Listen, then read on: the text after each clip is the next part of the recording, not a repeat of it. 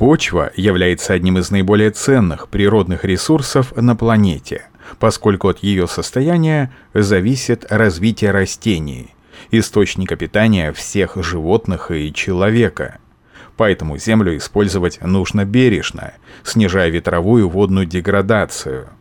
Лишенный плодородных земель, человек становится зависимым от технологий, импорта и полностью от тех, кто владеет источниками питания. В условиях современной цивилизации эрозия почв является одной из глобальных проблем окружающей среды, которая способствует уничтожению почвенного покрова под воздействием природных факторов – воды и ветра. Как следствие этого процесса возникают нежелательные, частично необратимые изменения, приводящие к снижению плодородия почвы и искажению естественных природных пейзажей. Чтобы представить глобальный масштаб проблемы, достаточно отметить, что под угрозой эрозии в Польше находится около тридцати одного процента площадей сельхоз и лесных угодий, семьдесят пять процентов площадей в Центральной Америке, более чем двадцать процентов территории Африки и одиннадцать процентов площади Азии. Типы эрозии почвы. Различают два типа эрозии почв – водную и ветровую. Около двух третей явлений эрозии вызвано действием воды, а одна третья часть приходится на ветровую эрозию. Водная эрозия приводит к смыву подвижного верхнего слоя земли дождевой или талой водой, к вымыванию питательных веществ в виде взвеси в водные объекты, вызывая их эвтрофикацию. Водная эрозия в основном наблюдается на обрабатываемых склонах и холмах.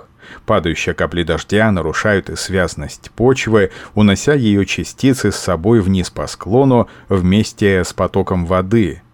Интенсивность водной эрозии и количество смытой почвы зависит главным образом от угла склона, вида культуры, а также от количества растительных остатков, оставшихся на поверхности почвы. Ветровая эрозия наблюдается на всех обрабатываемых землях, независимо от угла склона. Ветер распыляет верхний слой почвы и переносит ее частицы на большие расстояния, что приводит к значительным потерям плодородного слоя.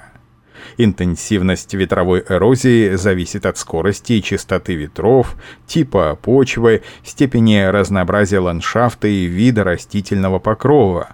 Повреждения, вызванные ветровой эрозией, больше проявляются на равнинных сельхозугодиях, подверженных выветриванию, без лесных и кустарниковых насаждений. Повреждения ветровой эрозии сельхозпосевов чаще всего возникают в начале весны.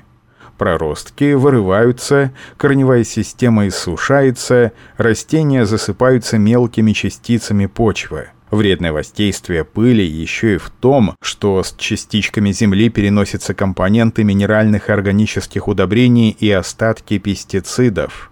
При высокой интенсивности ветровой эрозии можно наблюдать пыльные бури. В настоящее время в Польше такие явления стали отмечаться все чаще, особенно на вырубленных участках, испытывающих дефицит воды. Виды эрозии в зависимости от воздействия воды и ветра. Первое. Поверхностное. Смыв и размывание верхнего слоя почвы водой или рассеивание ветром. Второе. Линейное. Размыв почвы сильным стоком воды с образованием глубоких промоин и рытвин. Третье. Капельное.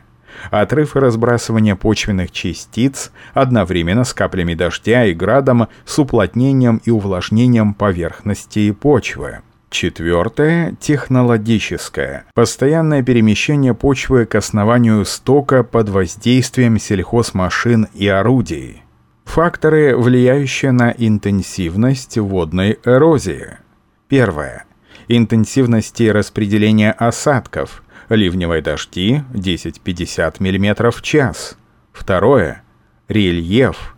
Наиболее подвержены участки со склоном более четырёх процентов. Третье. Способ использования земли. Наиболее подвержены пахотные земли, в меньшей степени луга, пастбища и лесистая местность. Четвертое. Физико-химические свойства почвы. Тип почвы. Пятое. Обработка полей вдоль склонов. Шестое. Устранение межей в процессе объединения мелких участков. Седьмое. Вырубка лесов. Факторы, влияющие на интенсивность ветровой эрозии. Первое. Тип почвы. Наиболее подвержены почвы, сформированные на сыпучем песке и лесах. Второе. Рельеф. Большие ровные пространства способствуют развитию ветровой эрозии. Третье. Отсутствие растительного покрова. Больше защищены почвы лугов, пастбищ и лесных районов. Четвертое. Непрерывная вырубка кустарников и лесных угодий. Способы снижения эрозии почв. Лучший способ уменьшить эрозию почвы – использовать сплошную растительность или возделывать культуры в противоэрозийных севооборотах, в состав которых в качестве обязательных компонентов входят озимые культуры, бобовые в чистом виде и в смеси с травами. Из озимых культур рекомендуется рапс, рожь и тритикалия, которые формируют плотный растительный покров с осени. После ранней уборки предшественников культур следует выращивать сидираты или промежуточные культуры, которые будут защищать почву. Сидираты лучше не запахивать, а оставлять на зиму в виде мульчи. При традиционной технологии возделывания пожнивные остатки предшественника запахивают в почву, а незащищенная почва подвергается непосредственному воздействию ветра и дождевой воды, особенно после вегетации культуры. Период разрушительных воздействий обоих видов эрозии относительно короткий, в случае возделывания озимых культур, и значительно удлиняется при возделывании яровых культур, особенно кукурузы, которая характеризуется медленным начальным ростом. Ряд специалистов указывают, что вымывание восемнадцати сантиметров почвы, покрытой естественной растительностью, длилось около пятисот тысяч лет.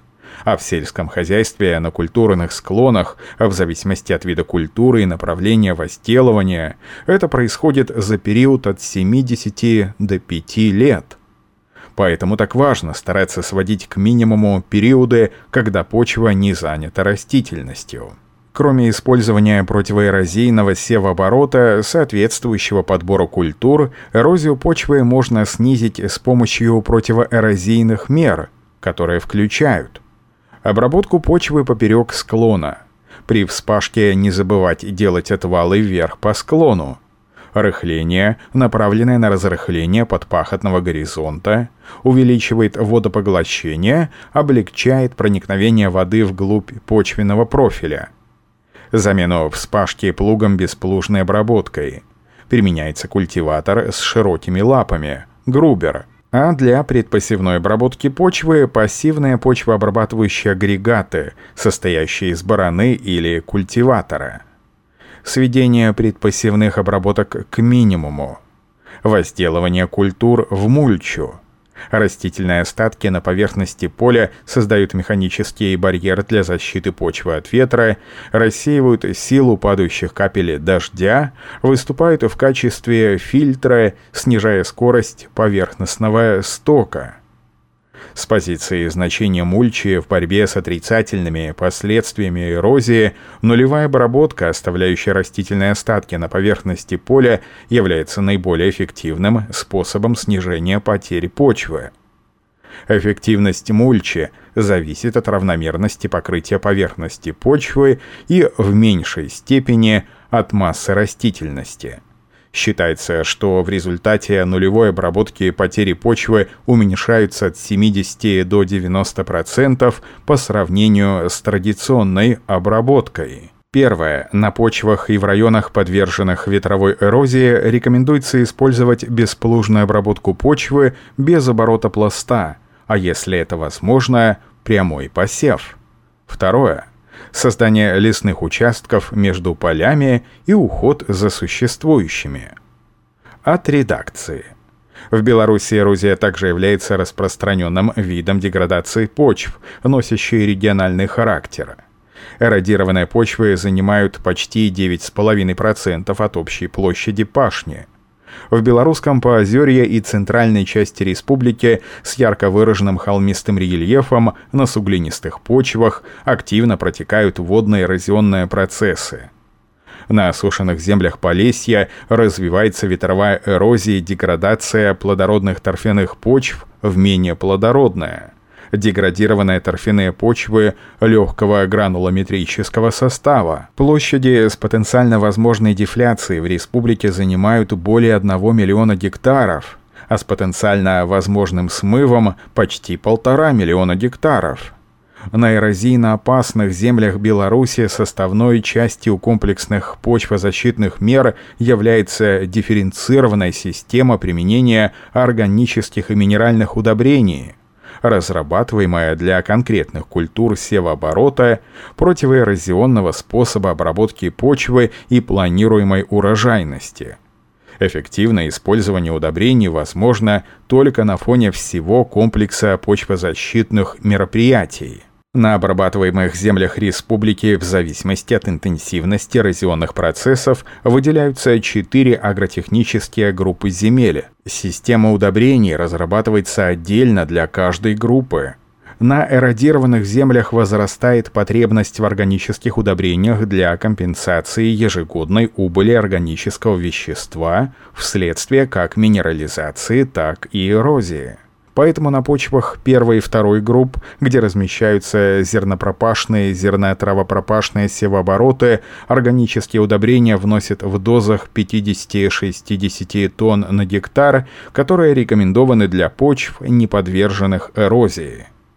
На землях третьей группы, где размещаются зернотравяные севообороты с тридцать-пятьдесят процентов насыщения многолетними травами, органические удобрения вносятся в дозах по сорок-пятьдесят тонн на гектар по две культуры севооборота. На сильно эродированных землях четвертая группа, положительный баланс органического вещества обеспечивается за счет послеуборочных остатков многолетних бобовых и бобово-злаковых трав, занимающих более пятьдесят процентов в структуре посевных площадей. Органические удобрения применяют в дозе по сорок тонн на гектар под зерновую культуру при поднятии пласта многолетних трав.